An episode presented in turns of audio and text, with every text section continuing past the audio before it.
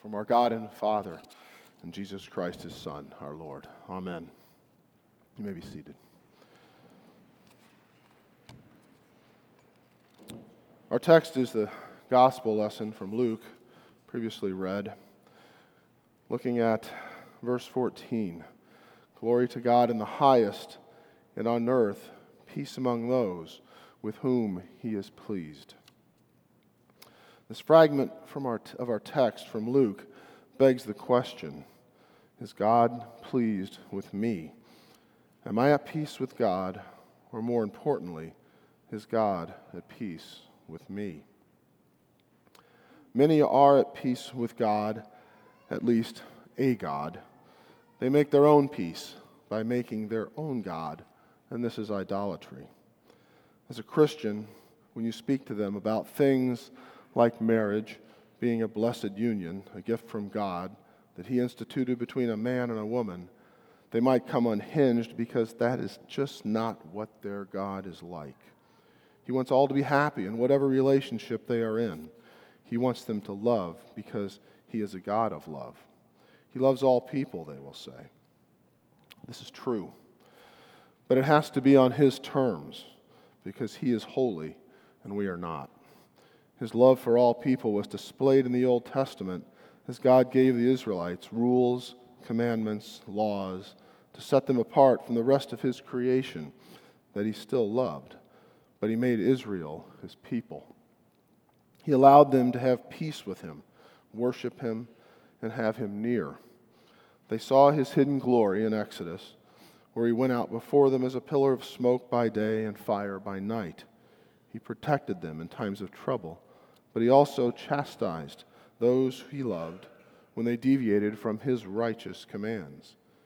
Yet he always maintained a remnant through which he would bring salvation through his servant Christ, born this day. Christ came into his creation to make peace with God for us. He was the glorious revelation given to the shepherds the night of Jesus' birth. They knew the peace was for them because the heavens were opened and angels appeared announcing the glory of God present with them. They lived our text from Isaiah. Don't be afraid, the angel said. Fear was displaced with wonder at what God had done. God, the God of fire and smoke, the mighty and powerful God, lie before them in a manger, and they had peace. It was a peace and joy they could not contain as they told others and praised God. God had turned away his anger and come in the most humble and non threatening way to bring peace between himself and all people. But how do we know this gift of peace is for me and you? Are we part of the all people? We know by hearing God's word with its laws and promises. His law shows us our sin and deep depravity before God, our unrighteousness versus God's perfect righteousness. It is our unholiness before God due to the sinful nature that we were born with, having inherited it from Adam. We first have to see that we cannot please God and stand before Him. In a state of unrighteousness, we cannot have eternal peace with God. So God does the unimaginable and sends His Son from eternity to enter creation, to suffer and die for us as a perfect atoning sacrifice, to make peace between sinful men and God. He makes peace with us. The peace is seen wonderfully in the blessing we hear each week.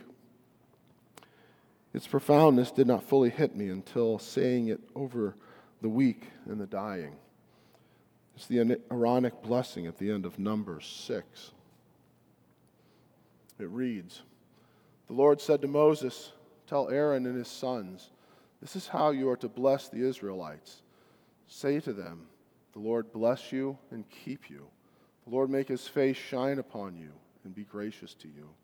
The Lord turn his face toward you and give you peace. So they will put my name on the Israelites, and I will bless them. All of this is the exact opposite of what we deserve as sinners. It is a Trinitarian blessing that points to Christ. You hear it three times the Lord, the Lord, the Lord. Blessing versus a curse. The wrath of God is appeased by the cross of Christ.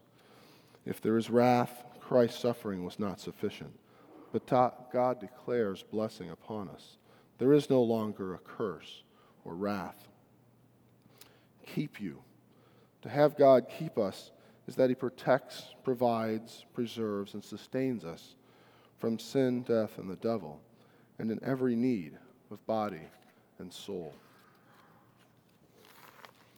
Make His face shine upon you. This is God's favor toward us for the sake of Christ. We have no fear of God's face. He is with us, cares for us, looks out for us. We experience His kindness and blessing, and He is pleased. We will see God and live eternally and never die and give you peace. This is the peace that passes all human understanding, that we are at peace with God because Christ atoning sacrifice for our sins. We are holy and righteous in God's sight, and we are His children. All of this is a gift of God that makes us pleasing in His sight by putting His name on us. With the other gifts you will or have received this Christmas season, you can do as you will. You can exchange them, modify them, return them, or regift them. But this gift of Christ we receive on God's, God's terms with His promises. God does not want us to try and make peace with Him by changing Him or His plan for salvation. Our God is not an a la carte God where we get to pick and choose the things we like and disregard the things we don't like. God announced peace with creation, but it was through only one way Jesus. Born of a virgin, God in human flesh. Our faith in Christ and all that He has done for us makes us pleasing to God. And even this faith is a gift to us. Sing praises to the Lord, for He has done gloriously. Let this be made known in all the earth. Shout and sing for joy, O inhabitants of Zion, for great in your midst is the Holy One of Israel. Amen. Now may this peace, which passes all understanding, keep your hearts and minds in Christ Jesus. Amen.